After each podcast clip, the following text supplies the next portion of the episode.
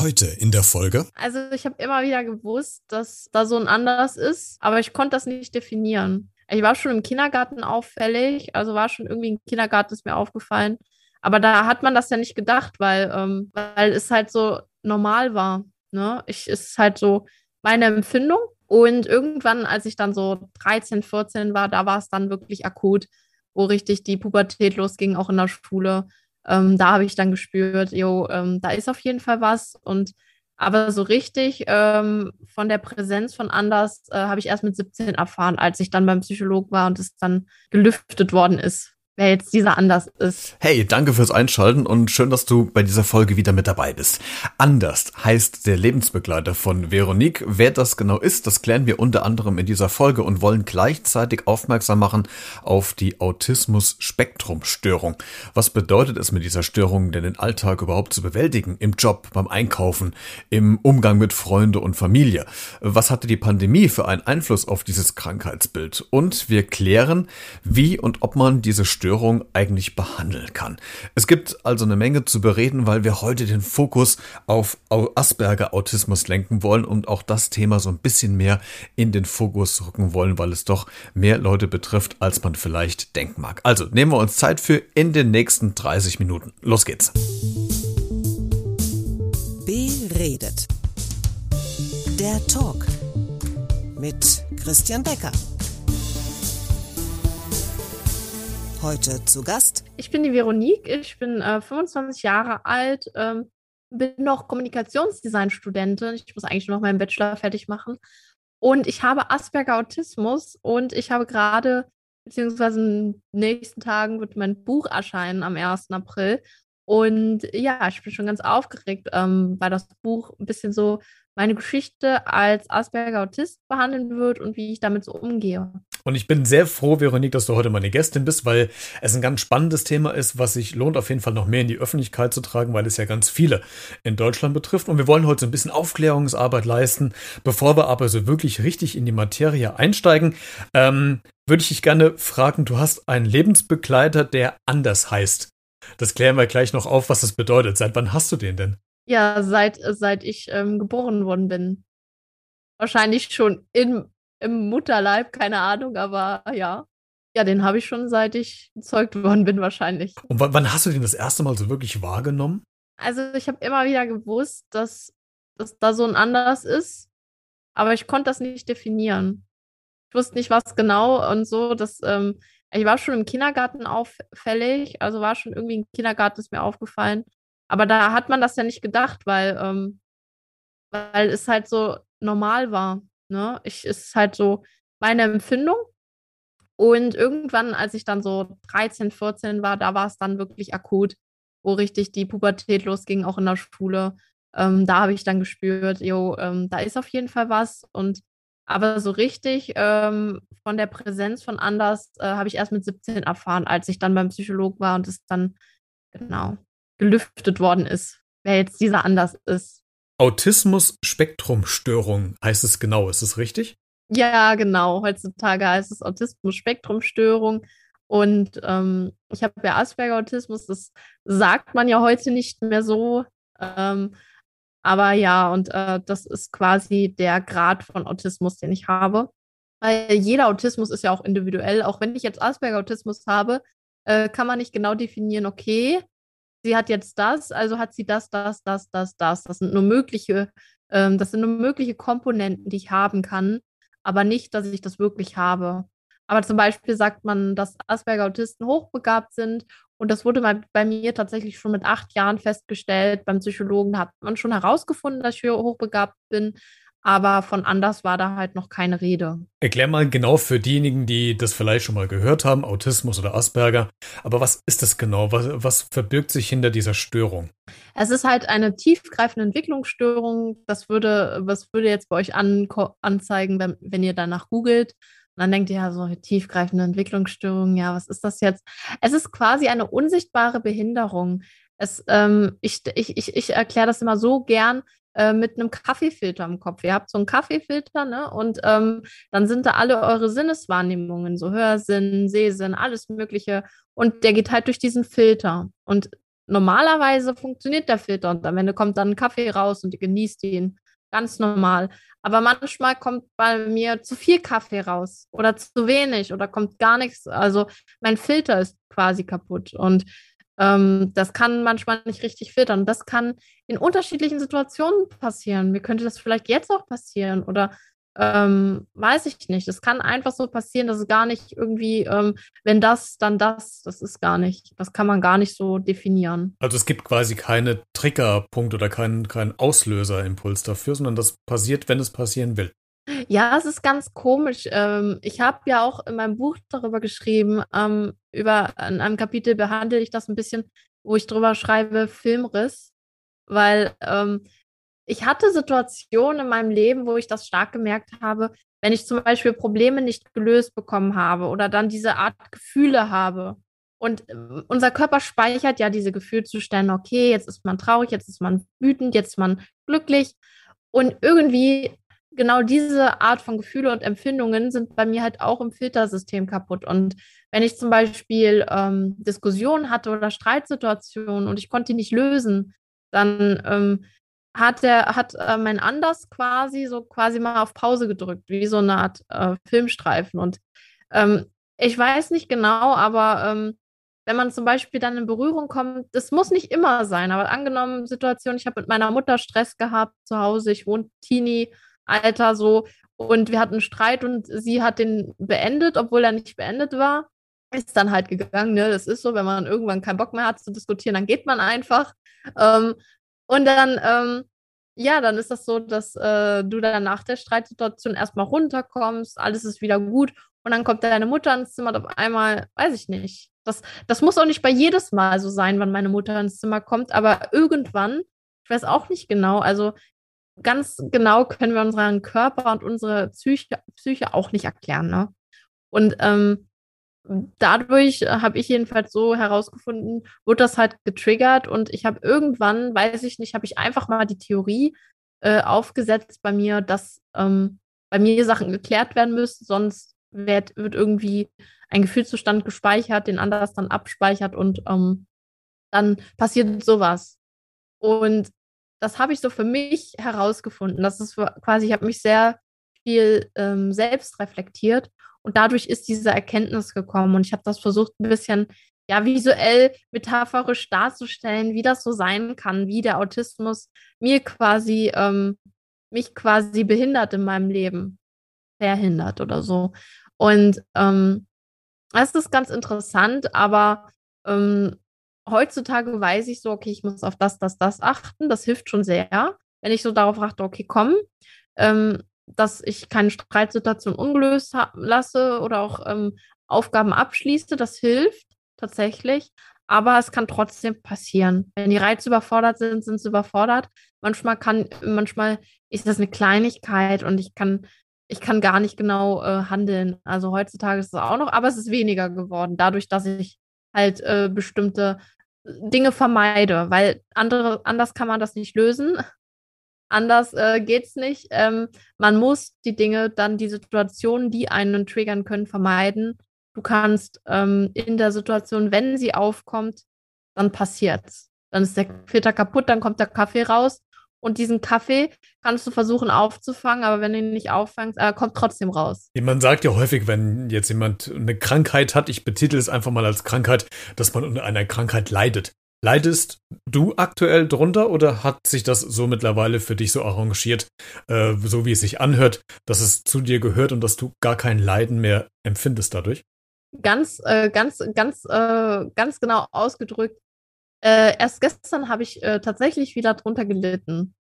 Ich habe, ähm, es gibt schon Momente, da leidest du drunter, aber das ist halt, ich bin halt auch ein Mensch, muss man dazu wissen, äh, muss man dazu sagen, die halt das dann nicht mehr so als krasses Leiden empfindet, so, okay, scheiße, passiert halt und dann fühlst du dich halt gerade unter Druck und bist in eine Panik, Paniksituation, weil das so Alltag geworden ist. Und ich sage jetzt nicht, oh ja, gestern war es wieder ganz schlimm. So, das sage ich halt nicht, sondern war halt gestern wieder so, habe ein bisschen Panik gehabt. Ähm, da war, wir waren in einer Werkstatt, ich und mein Freund haben mit äh, Holz ein bisschen gebaut und er und dann war eine Drucksituation, er brauchte schnell Hilfe mit der Holzplatte Und irgendwie in dieser Situation ähm, war ich dann so, diese, diese spontane Situation, er braucht jetzt Hilfe mit der Polzplatte.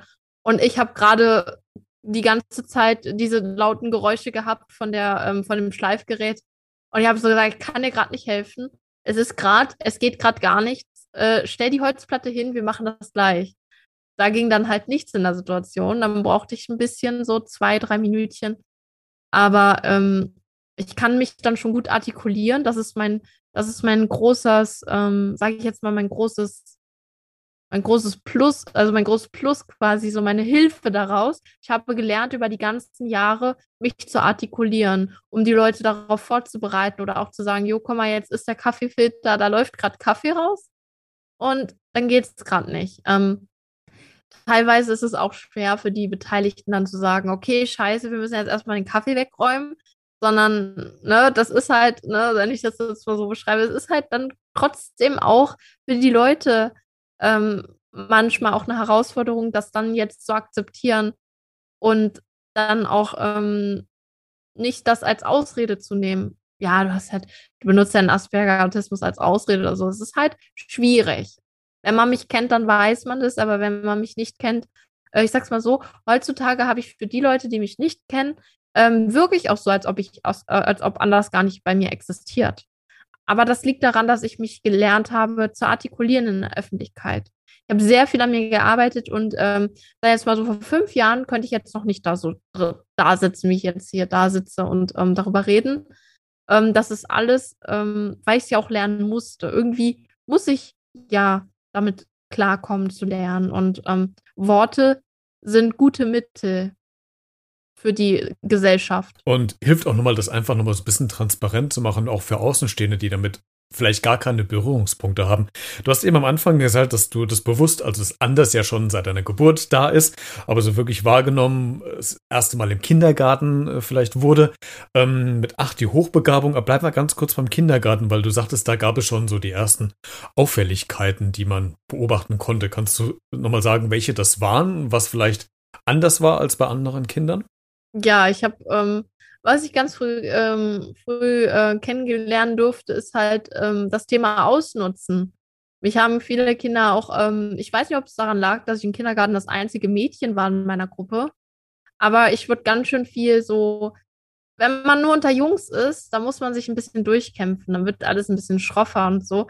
Und dadurch habe ich mich halt auch geprügelt und so im Kindergarten und habe halt sehr viel, ja, gehört, schleppst du den und den mal aus der Lego-Ecke raus. Und dann habe ich den da rausgeschliffen. Und ähm, das ist so, weiß ich nicht, dieses alles wörtlich genommen oder das so, so diese nicht gemerkt, dass ein anderer es böse meinte. So, der hat mir vielleicht vor einer Stunde auf die, auf die Nase geschlagen, aber dann bittet er mich nett, kannst du das Kind da für uns raus und dann können wir zusammen spielen. Aber am Ende haben die da gespielt, weil ich auf der Bank sitzen musste. Ich durfte ja dann gar nicht mitspielen.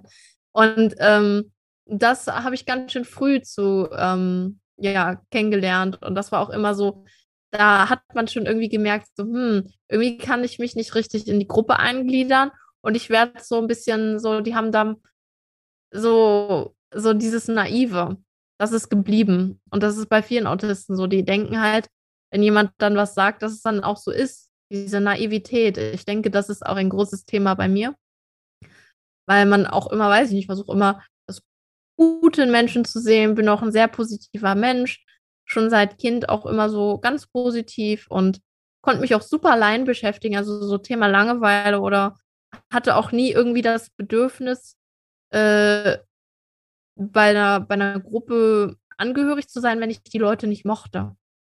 Aber im Kindergarten war ich echt noch so blind, so, okay, hey, die meinen es wieder nett. So, wenn die jetzt lächeln, dann sind die ja nett. Obwohl die vorher auf die Nase geschlagen haben. Ich konnte das irgendwie, die waren vorher böse und im nächsten Augenblick nett und ich habe damit so, wer nett guckt, der ist nett, wer böse guckt, der ist böse. Und das hat sich gewechselt in Minutentakt. Wir gehen mal weiter, nämlich in den nächsten Lebensabschnitt der Pubertät. Das ist ja äh, für ganz viele, mich eingeschlossen, ja eine Zeit, da passiert ganz viel, da wird rebelliert, da schießen die Hormone hoch, da ist alles komplett durcheinander. Und wenn dieses Durcheinander noch quasi auf so einen Autismus nochmal draufkommt, könnte ich mir vorstellen, dass deine Pubertät wahrscheinlich nochmal extremer war als vielleicht meine, oder? Hat, gab die Pubertät nochmal so einen richtigen Push durch diese Krankheit? Ich weiß nicht, ich habe die Pubertät für mich selber als Individuum, also für mich selber, nicht nach außen, habe ich meine Pubertät tatsächlich sehr sehr einfach wahrgenommen. Ich habe auch manchmal so darüber nachgedacht, bin ich überhaupt in der Pubertät? Alle Leute drehen am Rad, nur ich nicht. Ich habe mich wie eine normale Person gefühlt, in, als ich in der Pubertät war. Das war ganz komisch. Das waren auch so, wo ich dachte, hä, so, ähm, man muss dazu sagen, ich habe auch Sexualkundenunterricht in der Schule verpasst und wusste lange Zeit nicht, was Sache ist, war super naiv und habe auch die Zweideutigkeiten gar nicht verstanden. Die sind an mir sagen wir so, ich war lange Kind. Ich habe mich auch lange wie ein Kind gefühlt. Ähm, bis so 16, 17 habe ich mich noch tatsächlich wie so ein Kind und irgendwie hatte ich das Gefühl, Pubertät außer Pickel ähm, kriegen ist an mir vorbeigeschossen. So. Alles andere war, weiß ich nicht, ich habe das alles so gar nicht so extrem wahrgenommen, wie es eigentlich ähm, für viele Betroffene, wo ich das außen gesehen habe. Ich habe die Pubertät von außen bei allen gesehen, nur nicht bei mir selber. Okay, das ist auch eine spannende Sichtweise auf jeden Fall. Du hast eben gesagt, mit 17 wurde dieser Autismus diagnostiziert. Jetzt frage ich mich natürlich, ich habe es ja auch dann gelesen, warum denn so spät? Warum ist man dann vielleicht nicht früher auf die Idee gekommen, vielleicht da mal nachzuschauen, ob es das vielleicht ist?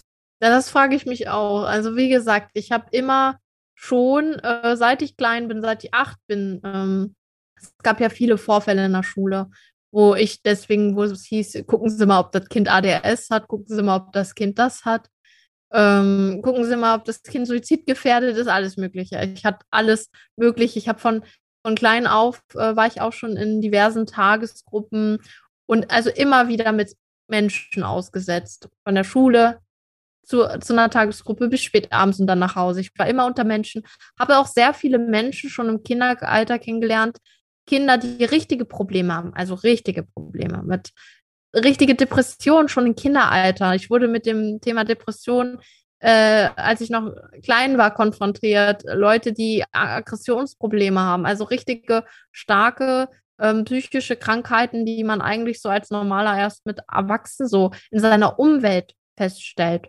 Und ich weiß nicht, ob mich das, ähm, ob mir das auch teilweise dazu geholfen hat, mich heute besser zu verstehen oder die Menschen besser zu verstehen, weil ich immer wieder konfrontiert wurde. Ich war immer in der Situation, ich musste mich ja mit den Leuten auseinandersetzen.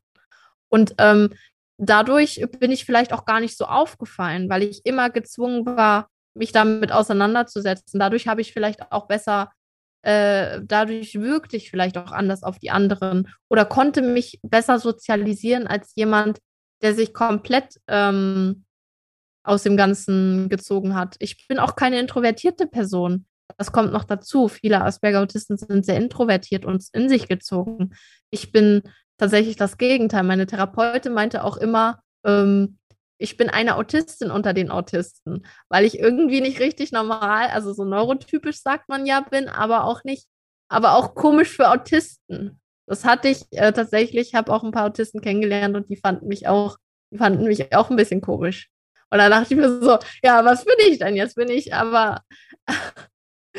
und ähm, ja, ich habe eigentlich, ich habe Schulpsychologen gehabt, ich habe Schulbegleitung gehabt. Es waren eigentlich genug, äh, sage ich jetzt mal, fähiges Personal da, was irgendwie herausfinden konnte, dass mit mir was nicht stimmt. Und ich hatte auch Jahre zuvor immer dieselbe Geschichte erzählt. Ich habe gesagt, ich fühle mich anders. Ich fühle mich, ich habe immer gesagt, ich fühle mich komisch, ich werde ausgegrenzt, ich glaube, ich bin nicht normal und ich fühle mich ganz komisch so.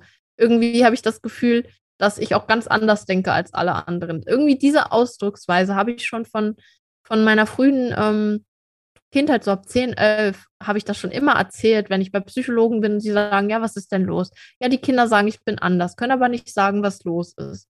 Das war immer die Ausdrucksweise. Und irgendwann habe ich das halt einem Psycho äh, habe ich das halt noch mehr Psychologen erzählt. Und dann hieß es auf einmal, ja, es ist Asperger-Autismus. Obwohl ich schon Jahre davor immer dieselbe Geschichte erzählt habe. Es hat sich halt zugespitzt in der achten Klasse mit der in der Klassenfahrt, wo ich sehr starke Probleme dann hatte. Es ist was sehr Heftiges passiert. Ähm, Und dadurch, dass ich dann nochmal zum Psychologen, dann kam eine, eine ähm, wie soll ich sagen, so eine Familienhelferin, weil ich irgendwann keinen Bock mehr hatte, zum Psychologen zu gehen, weil du musst jedes Mal neues Vertrauen in diese Person stecken, die dir immer nur dasselbe sagen und die dir nicht wirklich helfen können. Und ähm, aber die ähm, Familienhelferin, die war ganz anders als die anderen und hat irgendwie mich gesehen als Person richtig und die hat dann auch letztlich heraus, also hatte den Verdacht, dass ich Asperger haben könnte. Die hat auch so meine Familie und mein Umfeld zu Hause wahrgenommen. Ne? Die ist durch, die hat äh, wirklich in meinem Leben einen Teil gehabt. Und nicht nur, ich gehe dahin, erzähle eine Stunde was und dann gehe ich nach Hause. Da, da sieht man ja das gar nicht, wer ich bin. Und man ist ja auch nochmal ganz anders, wenn man zu Hause ist, muss man dazu sagen. Da ist man ein ganz anderer Mensch. Und ähm, zu Hause habe ich auch mehr introvertiert gewirkt, mich sehr abgeschottet von der Familie. Also so, intro äh, so extrovertiert ich äh, in der Schule war, so introvertiert war ich dann halt zu Hause, habe mich abgekapselt, wollte nichts hören, wollte nichts teilnehmen, wollte einfach nur meine Ruhe und in meine Welt. Und da hat man eher den Asperger das anders in mir gesehen. Und ich denke, dadurch hat man dann besser herausfinden können, okay, es ist Asperger-Autismus. Hm. Also ganz viele Momente, die eigentlich ja so völlig konträr zueinander immer liefen die ganze Zeit. Was hat das denn für eine, für eine Konsequenz, wenn man diese Diagnostik bekommt? Muss man sich dann vorstellen, dass man irgendwie medikamentös eingestellt wird? Ist man sofort in der Psychotherapie? Was hat das denn für Folgen, als diese Diagnostik gestellt wurde? Das ist ganz lustig. Also mein Freund, kurz bevor, also bevor ich mit ihm zusammengekommen bin, hat mich auch gefragt, eines der ersten Fragen, nimmst du Medikamente, als ich ihm erzählt habe, durchaus. Ich nehme keine Medikamente und ich habe auch noch nie Medikamente genommen. Und das ist, ich weiß gar nicht, ich habe mich noch gar nicht mit dem Thema so sehr beschäftigt, aber äh, ich denke, viele Autisten haben noch andere Probleme. Zum Beispiel, es gibt Autisten, die auch Zwangsstörungen oder so haben, die halt noch richtig krass andere Probleme haben als nur Asperger-Autismus. Das kommt tatsächlich häufig vor. Vor allem, wenn diese Menschen, ähm, diese Asperger-Autisten, dann auch noch so richtig ummantelt werden, sage ich jetzt mal so, so, nee, du gehst da nicht hin und die werden halt nicht lernen. Äh, ich kenne viele Autisten, die nicht richtig sozialisiert werden dadurch. Die halt richtig so ummuttert werden, so, okay, für einen Autist ist es wichtig, alleine zu sein, aber das ist halt die Sache. Und ich glaube, das sage ich auch immer heute, heutzutage immer jeden, ich glaube, dass so eine komplette Isolation, auch wenn es für den Menschen scheinbar gut wirkt, nicht gut ist, weil jeder Mensch sollte sich sozialisieren können. Auch Asperger-Autisten, das ist ganz wichtig. Und nicht nur mit Asperger-Autisten, mit Asperger-Autisten, sondern einfach in die Öffentlichkeit. Weil die Welt ist hart und jeder muss das mitkriegen, egal was er hat.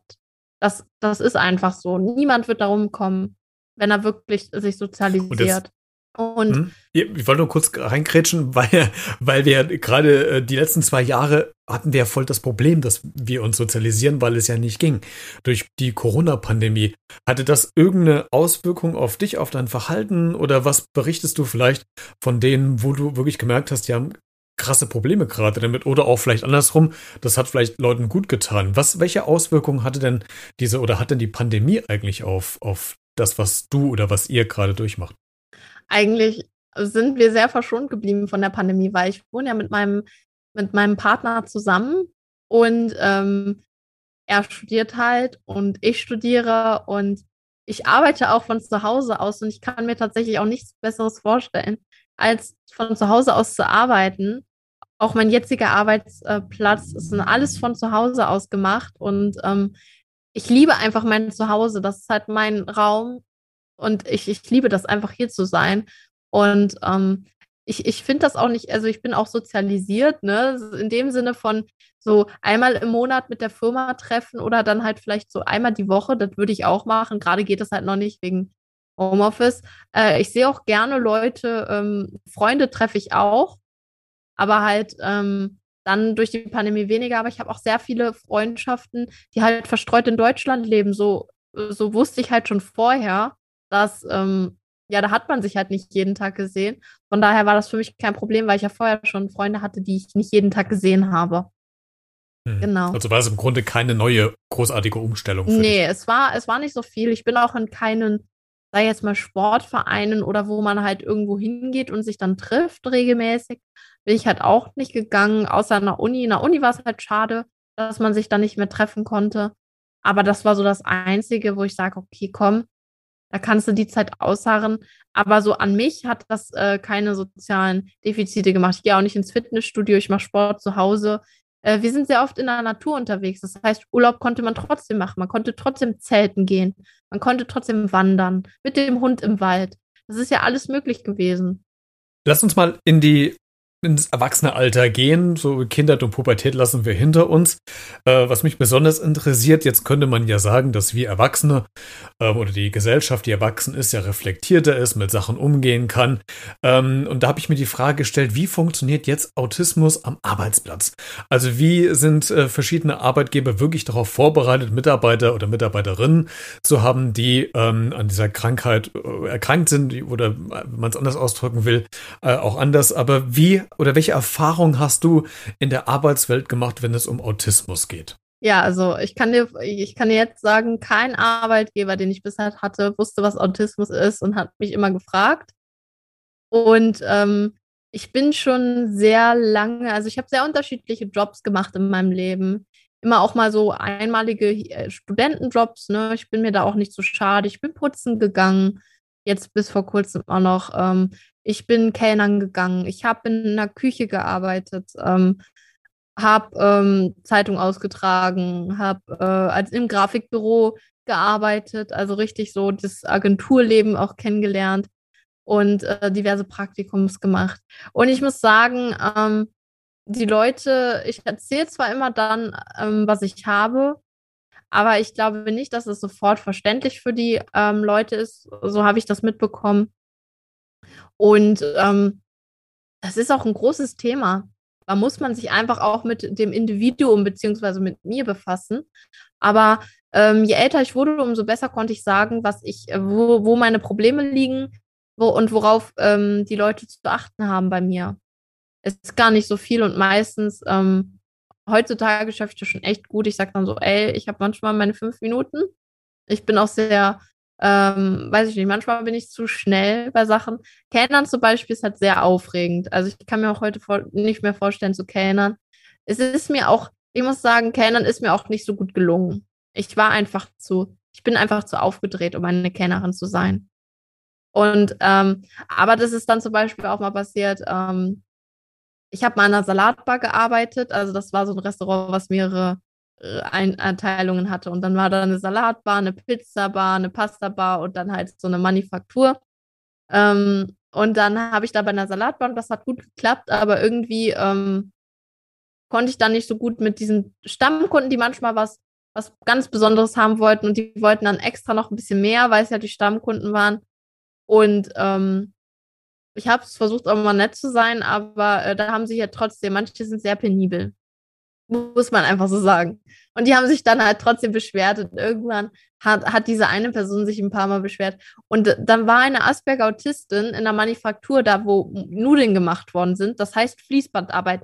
Du schneidest nur Nudeln ab. Die ganze Zeit werden Nudeln abgeschnitten. Halt so richtig Routinearbeit. Und dann hat der Chef so gesagt, ja, Aspergers könnte ja so gute Routinearbeit machen. Dann gehst du in die Manufaktur. Ich fand es furchtbar. Ich fand es furchtbar. Ich habe denen das gesagt. Ich fand es furchtbar. Und ähm, der hat mich aber nicht mehr rausgelassen. Deswegen dann, äh, ich habe äh, hab da auch ähm, diskutiert und dann hieß es auch so, das war ganz schlimm. Da ist auch ähm, was ganz, äh, da bin ich auch tatsächlich heulend aus dem ähm, Restaurant gegangen. Die meinten nämlich, die verlängern meinen Arbeitsvertrag und haben einen Tag, bevor der verlängert wird, haben gesagt, nein, ist nicht. Das heißt, ich habe von einem Tag auf den anderen meinen Job verloren, obwohl die vor einer Woche davor gesagt haben, die verlängern den. Und ich habe im Büro so mit dem richtig geschnauzt und habe denen gesagt, dass das so unmenschlich ist. Und das ist einfach furchtbar, weil da wird jemand einfach den Boden unter den Füßen gerissen. Ich hatte keine Zeit, mir einen neuen Job zu suchen. Ich musste arbeiten weil äh, meine Familie mich auch nicht so richtig unterstützen konnte. Ich bin gezwungen gewesen, diesen einen Job zu haben, um über die Runden zu kommen. Und ähm, das war einfach wirklich nicht schön. Und ähm, der hat das auch gar nicht verstanden. Und ich hatte auch mal einen Job, da habe ich auch in der Küche gearbeitet und dann habe ich den auch erzählt, dass ich Asperger bin. Ich weiß nicht, ob es daran lag, dass das, dass er sowieso nicht so gut äh, bewandert ist. Ähm, in Deutsch oder so. War halt eine ausländische Küche. Ich will aber auch nicht rassistisch sein. Aber jedenfalls hat er gesagt, so, ja, Behinderte sollten sollten nicht mal Mindestlohn bekommen. Das habe ich auch schon mal zu hören bekommen. Ja, weil ich zwei Gläser an den Tag runterfallen habe lassen. Und da hat er irgendwie geflucht und das gesagt. Später hat er sich auch entschuldigt, aber ich fand, das war schon, das sollte man nicht sagen. Ich hatte eher, ich hatte auch bei dieser Person das Gefühl, dass er, äh, wie gesagt, bei manchen Kulturen hat man das Gefühl, dass die Frauen etwas weiter runterstehen als der Mann. Und das war halt so eine Kultur. Und das war irgendwie ein bisschen klischeehaft. Und dann hat er mir doch das gesagt, da war, da habe ich dann gekündigt, weil mir das einfach zu viel wurde, ja. Du arbeitest ja, hast es eben gesagt, als freiberufliche Grafikdesignerin, also von zu Hause aus. Äh, jetzt gibt es ja andere, die machen das nicht mehr, weil sie wieder normal in der Firma sind. Hast du, wenn du in deiner Community mit denen in Kontakt äh, kommst oder auch bist, äh, mal drüber gesprochen, was ist denn das größte Problem, ähm, wo Arbeitgeber vielleicht immer noch nicht drauf reagieren, wenn sie Mitarbeiterinnen haben, die äh, an Asperger erkrankt sind. Was, worüber unterhaltet ihr euch da? Was ist so der, der Hauptthemenschwerpunkt, wo sie sagen, okay, da müsste unbedingt nachgebessert werden? Boah, ich glaube, also bei mir tatsächlich ist es, dass ich mal zurückschrauben soll, weil ich sehr motiviert bin und sehr ehrgeizig bin und ich sehr auch sehr schnell und äh, gewissenhaft meine Aufgaben erledige. Und ähm, da ist es öfter mehr vorgekommen, so, du musst jetzt auch mal die Arbeit abgeben, halt auch diese Teamfähigkeit. Teamfähigkeit, du darfst nicht dasselbe von anderen Personen verlangen wie von dir selber, weil ich einen hohen Anspruch an mir selber habe. Und das ist so das Große. Und ich muss sagen, dieses Jahr habe ich eine, ganz große Entwicklung nochmal gemacht im Thema Teamfähigkeit, äh, weil ich auch in meiner Freizeit mit einem Team, mit Leuten, die ich nicht kannte, an Games gearbeitet habe, weil ich jetzt Richtung Game Design gehe.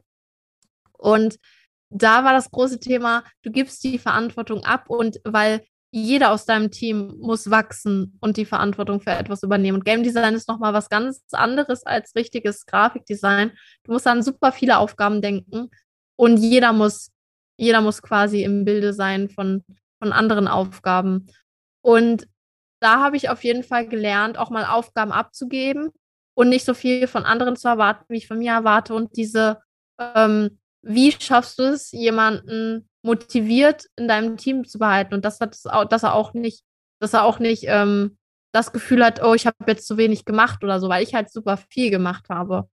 Das ist halt sehr schwierig, äh, dieses Gruppen, Gruppenmanagement, sich da diese Teamfähigkeit, aber ähm, da bin ich aktuell schon am Fortschritte machen, besser als in der Vergangenheit und ähm, da, da, da ist auf jeden Fall, da sehe ich so mein, da wo ich mit Leuten reden muss. So, da bin ich auch immer offen und sage so, ey, es kann sein, dass ich mal ein bisschen zu motiviert bin, aber gleichzeitig das, was die Leute an mir auszusetzen haben, sage ich jetzt mal, wenn es zum Aussetzen ist, das genau das ist auch das, was die Leute an mir positiv finden. Diese Motivation, diese Arbeitsbereitschaft, immer wissen, woran sie sind, diese Offenheit, selber mitdenken, selber die Führung übernehmen können und so. Das ist halt, aber das muss man halt auch manchmal abgeben und man muss einfach diesen Ausgleich finden.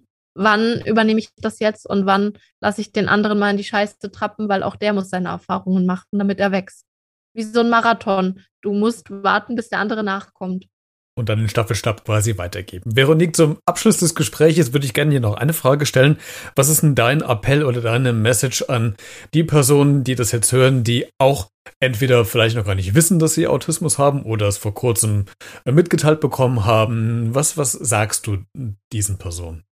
Egal, was ihr habt, ob ihr nun Asperger-Autismus habt oder irgendwas anderes, äh, was ihr diagnostiziert bekommt oder nicht oder denkt, was ihr habt, lasst euch nicht aufdrücken. Wir Menschen sind immer dazu geneigt, eine, eine, quasi ein Wort dafür zu finden oder Dinge zu erklären zu wollen, warum sie jetzt so sind, wie sie sind.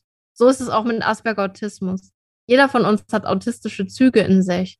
Und es ist nicht das, was du bist, genauso wie zum Beispiel auch nicht der Job ist das, was du bist. Du bist trotzdem du, egal ob du diesen Beruf ausübst, diesen Beruf, das äh, Autismus hast, ob du das hast. Man soll sich nicht davon quasi einschränken lassen selber. Es ist super schwierig. Es ist einfacher, das zu sagen.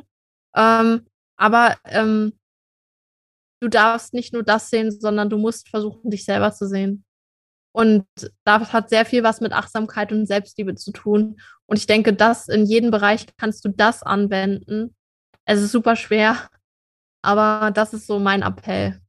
Ein schönes Schlusswort. Das Anders gehört zu mir ist das aktuelle Buch. Äh, Link zum Buch gibt es auch in der Podcast-Folgenbeschreibung, in den Show Notes zu dieser Folge. Veronique, vielen Dank, dass du heute meine Gästin warst und dass du uns so einen kleinen Einblick gewährt hast in ein Leben mit quasi dem Asperger-Autismus. Sehr spannend und ich hoffe, dass wir das ein bisschen mehr in die Öffentlichkeit tragen konnten, um das noch ein bisschen transparenter zu machen. Vielen Dank, dass du zu Gast warst. Danke auch. Alle Infos gibt's ab jetzt in den Show Notes zu dieser Podcast-Folge. Habt ihr alles da verlinkt?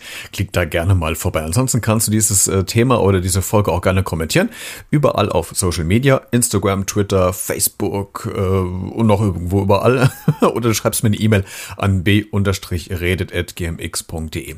Wir hören uns in der nächsten Folge wieder. Bis dahin bleibt gesund und bleibt neugierig. Ciao.